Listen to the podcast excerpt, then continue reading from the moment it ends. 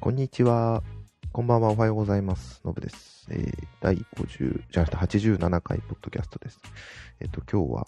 1月26日、日曜日です。あの別になんとなくやってるだけなんですけど、YouTube の方に全く同じ内容のやつをちょこちょこちょこちょこ、ポッドキャストの内容をそのまま YouTube の方に上げているんですけど、過去のやつを上げてるんですね。今60何回ぐらいまでいったのかな、5回ぐらいまでいったのか上げてるんですけど、ちょっと聞いてみたら、日にちいってないんですよね。あの、ポッドキャストの配信日だけを見たらいつ上げたかどうかわかるんですけど、音音を聞いただけだと、いつこれを配信したんだろうっていうのが、わかんないんだなと思って、これは良くねえと思って、今、日付を言ってみました。ということで、改めまして、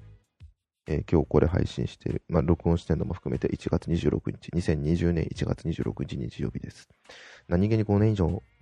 前の音声もあったりするので、いつなのかっていう日付が大切なんだなというのを実感しました。はい。えー、もう25日ということで、26日ということで、もう1月が終わるというあっという間の1ヶ月でした。明けおめからのこんなもんですよね。はい。でですね、えー、早速ですが、今日の題材なんだっけな。題材っていうほどでもないんですけど、まあちょっとお話として何を話そうかなと思ってたら、あの、まあラジオ聞くというのはよく話してたと思うんですけど、えー、まあ大体 TBS ラジオなんですね。で、ポッドキャストの方は最近ちょっと聞いてないんですけど、で、その、えっ、と、まあ車も好きなんで、その車専門のラジオも聞いてて、えっ、と、TBS ラジオでやってる日曜日かな？あのーこれ出てるかな？えっ、と、小沢、小沢浩二さんのカーグルメという、週刊自動車批評小沢浩二のカーグルメという番組ですね。あ、土曜日だ。土曜日の5時50分から18時の10分間やってる。4時50分から18時までの10分間やってる番組なんですけど、まあなんか1個の車を題材にして、えー、ああだこうだと、えー批評を行うという番組です。で、まあ、それ自体は別に、まあ、いろんな車やって面白いなというので勉強させてもらったり、えー中には、今の自動車業界から、えーまあ、世間の状況から見る自動車業界に関してのいろんな意見というのも聞けて勉強になるなと思いました。で、この前、本当に、うんと、いつかな、えー、18日、1月18日に配信された、配信とか、まあ、実際自分ちょっとポッドキャストじゃないや、えー TBS ラジオクラウドのアプリの方で聞いてるんですけど、えーなんであの、実際生で聞いてるわけじゃないんですけど、そこであったやつなんですけど、今回の題材がソニーの EV 編というので、ちょっとセスですね、えー家電見本市みたいな、世界最大の家電家電見本市でがありまして、えーそこでののセスですね、えっとアメリカかな？確かやってるのは。そこで、あのー意外なものの発表として毎回出るんですけど、今回本当に自分も意外だなと思ったのが、ソニーが車を発表したというので、えー EV ですね、EV 車、電気自動車の、えっ、と、ビジョン S、まあ、コンセプトで名付けられた車なんですけど、というのを発表したということなんですね。で、まさかソニーまでも車を作ることになってしまったんだということがあったんですけど、で、それについてのお話を小沢さん、小沢浩二さんの方がしてたんで、いろいろと勉強させてもらったんですけど、あのーちょっと知ってることと知らないこともありながらも、大体まあそうなんだと思いながら聞いてて、まあ、この車自体はもちろんソニーが作ったっていうのと、なんですけど、まあ、なんか車自体の中身部分は、えっ、と、別のメーカーに依頼してるという、実際にあの全く車を作るたことがないメーメーカーが作るっていうのは非常に難しいなと思うので、えーマグナシュタイナーというところがに依頼して、えー依頼してじゃないな、開発に関わってるということらしいですね。デザインはソニーがやってるんですけど、まあ、このマグナシュタイナーのトヨタスープラや、えー BMW の Z4 のも製造しているという、全然すごい会社。まあ、あの今のスープラなんか特にそうな、今のスープラがそれになりますね。なんで全然すごいところだと思います。うん。で、あの、まあ、車自体非常にまあかっこいいな、ソニーらしいなんかスタイリッシュというか、目を引くかっちょええ車だなと思いながらもセダンタイプで、セダンなのかこれ。まあ、いや、かっこいいなと思いながら見てるんですけど、なんか面白いなと思ったのが、これは、まあ、コンセプトっていうのでもちろんこれ自体売らないのはわかるんですけど、じゃあソニーが車業界に入ってくるのかって言ったら入らないらしいですね。えー、あくまでこれは、うーん、自分のとこで作っている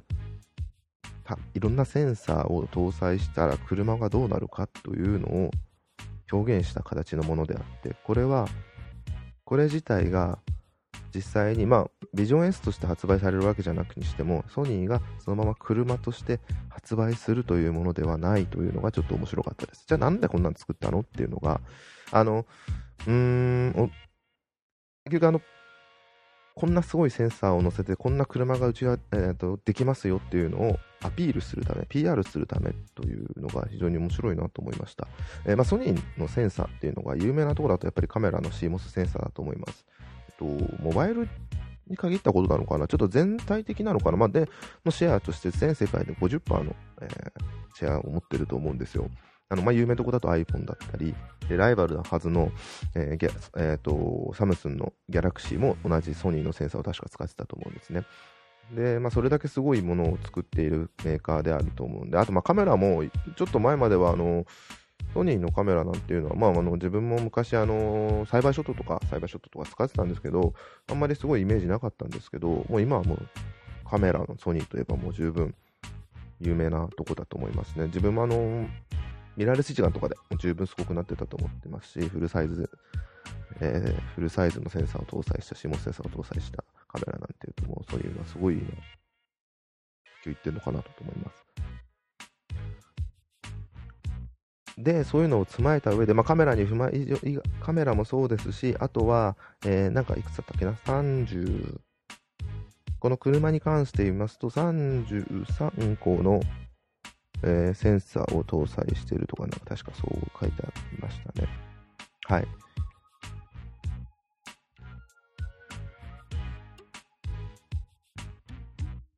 面白いことすんなって。そう、33、合計33個ものセンサーを搭載してます。ちょっと具体的にじゃあこれ何なのっていうのわかんないんですよ。レーダーだったりさ、超音波センサーだったり、カメラだったりとかわかるんですけど、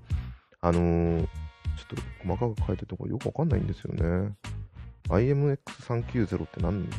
ろうな。あと、あの、まあ、とか、あとは、えっ、ー、と、オーディオだったり、360リアリティオーディオ、あとはパノラパノラミックスクリーンとか、なんかソニーっぽいなっていうのが、パノラミックスクリーン、要はもう、えっ、と、ダッシュボードの分が全部モニターみたいにして、あとは音楽、音、非常になんかソニーらしいなという作りのものを作ってるんですけど、そう、ここにちょっと今たまたま見たサイトにあったのが、ソニーとして車で何ができるかを追求するコンセプトというのがメインらしいですね。だからこれでもかっこいいんですよね。まあちょっと調べれば、ビジョン S で調べればすぐ写真なんていっぱい出てくると思うんですが、それで見ていただければわかると思います。まあ、最近の車っぽいってそれまでですけど、あのー、むしろ後部座席にもモニターがついていたりとか、うん、ちゃんと車としての EV 車としての性能もきちんとありますし、えっ、ー、と、けな、載ってたんですよ。と今ちょっとサイトを見て、ちなみに見てるサイトがモーターファンのサイトですね。で、そこだと、えー、えっと、ありました、ありました。あれ？ないぞ。どっかにさっきあったんだよな。ちゃんと、燃費とかそんなの車って EV 車なんで今はもうないと思うんですけど、速度が、なんかちゃんとあの、あるじゃないですか、モーター、EV 車に特有のその加速とかの、その辺のとか、最大速度も200何キロとか出るみたいですし、ちゃんとその辺も網羅してて、まあ実際なんか、えっ、ー、と、国内での走行会みたいなのもやるらしいんですね。うん。まあ、あの、もちろん公道は走れる車ではないので、どうな、あの、えっ、ー、と、なんだっけ、サーキットとかそういうところだと思うんですけど、じゃあそれでまあどういう風に実際走ってる姿を見たら、またイメージも変わるだろうとは思いますが、ああ、かっちょいいですね。はい。そんなんですかね。あとは、あとは、あれか。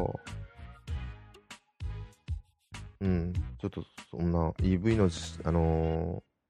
ー、ソニーというか、車業界に限って、もう今後どんどん EV に移行していく、電気自動車に移行していくんだろうなと思いながらも、えー、新しいエンジンを作ってる会社もあったり、えー、まあ、EV 以外の模索しようとしてるところもあったり、ちょっと面白いなと思ってます。結局あの、トヨタも水素で行くのかな、燃料電池で行くのかなと思いながらも、やっぱり EV の方にも力を入れていかないとまずいというのはあるみたいで、なんで水素が流行らないのかなとは思ってたんですけど、すごいいい技術なのにと思ったんですけど、技術としてとしての意見しか見れてないのが良かった、良くなかったなと思うんですけど、やっぱりスタンドのコストなんだなという、水素の運ぶ、あ水素を、水素スタンドですね、ガソリンスタンドと一緒で。で、今ガソリンスタンドっていうのはもうどこにでもある、日本中どこでも海外でも一緒なんですけど、どこにでもあるようなものなのに、またそこに新たに水素スタンドというのを作るというのは非常に大変なんだなって思いました。で、EV に関しては電気はどこにでもあるんですよね、家庭には。ほぼほぼ普通は。で、あの、まあ、走る距離、時間とかは別にこれからどんどん伸びるにしても、とりあえずその家で充電できるというのはすごいことなんだろうなと思いました。家で水素の給あの水素補給できるはできないんで、そういう部分だとまだ確かにあの電気自動車自体は高いとは思うんですけど、うん、普及がしやすいんだなってハードルした後の普及した後のハードルが非常に低いんだなとはなんとなく思いました。今やっぱり見てても家の近くにあるんですよ。テスラのモデル3モデルモデル S モデル S だ。モデル S モデル3モデル3だ。あるんですけど、あのー、たまに充電してるのを見たりして、ああ、なんか、通なんですよね。で、どっかサービスエリアとか行っても、充電スポットとかもあったりして、まだあれは無料でできるというのがいいなって、普及させるためにそうしてんだろうなと思うんですけど、うん。あと、リーフとかも止まってるところで充電してるのも見ます。あの、あれはどっかの会社なのかな、会社が持ってるっぽいですけど。なんか、どうなっていくのかなというのは非常に楽しみです。はい。日本も、だから、なかなか金額面で高すぎるなっていうんで、まだガソリン車に勝てない面もありますし、あと燃費、燃費って表現ではないんですけど、1回の充電で走る距離というのは、まだまだガソリン車のすごすごさっていうのがあって、あえてこれでガソリン車に変え、あ、だいたい EV 車に変えるメリットって、環境面と税金はいいのかな、もしかしたら。あんまないと思うんですけど、まあ、どうなっていくんですかね。適当なこと言ってすみません。はい。まあ、こんなんかな。あとは、ちょっと、えー、っと、今、新型 Xbox やら、PS5。なんか PS5 来月、正式に発表、えー、じゃ発表されてるんですけど、価格ないし、発売日とかが出るかもしれないとか、そういう話がありますね。新型 Xbox に関しては、えー、本体がリークされてしまったみたいな、あリーク写真があって、本体はもう発表されてますけど、実物の写真がリークされてしまったっていうのが、ちょっと面白かったです。裏面が出てなかったんで、裏面がこうなってますみたいなのが、プロトタイプだったんですけど、出てし、あれ大丈夫なのかなとか、はい。あと、アカデミー賞が、ノミネート作品が出ましたね。えっ、ー、と、最多がジョーカーでしたっけ？おお、ジョーカーかと思いながら、あのー、アベンジャーズがダメだったのは、ダメっつうか、アベンジャーズみたいなのはやっぱダメなんだなーって思いながら、ただ面白いなと思ったのが、あのー、アイリッシュマン。えっ、と、ちょっともちろん見てはいないんですけど、あれが、映画は映画なんですけど、えっ、ー、と、劇場公開メインじゃなくて、ネットフリックスオリジナルの作品っていうのが、アカデミー賞にノミネートされるような時代になってきてるんだなあれは映画なのかっていうふうに、もう異論を言う人もいるんですよ。まあ、監督としてはマーティン・ストコセッシですし、ロバート・デ・ニーロが出たりとか、もう、もう、もう映画としてすごくいいものではあるんですけど、なんで、ちょっと面白いなと思いました。あとはあれですね、パラサイト、半地下の家族、韓国映画です。が、作監督賞と、えー、作品賞、あとの名前、まあ、ね、ノミネートされて、すげえ、なんか、アジアで初？あの、要は、海外映画部門じゃなくて、外国語映画賞じゃなくて、えっ、と、メインの作品賞として発表されてる、ノミネートされてるというのがすごいなと思いました。はい。ちょっと見に行きたいなと思いながら結局見に行けてないんですけど、今すごい混んでるらしいですね。まあ、ノミネートされたっていうのが大きいんだろうなと思います。まあ、日本もつい最近ほど、今月1月10日に発表、は公開されたばっかりで、あ、今見て気づきました。マリチストーリーも作品賞にノミネートされてんですね。これも確かネットフリックスセミものの作品だったと思います。なんかおすすめだったんで、フォード VS フェラーリもあるんですね。あれ？ちょっと待って、でもエンドゲームはないんですね。やっぱり、あれかな？エンドゲームはあそこに入ってるのかな？えーと、うん、だまあ SF はね、しょうがないですよね。あ、視覚効果。だからここにスター・ウォーズスタ、スカイウォーカーの夜明けと、アンペンジャーズ・エンドゲームが入ってますね。うん、まあ、しょうがないよな。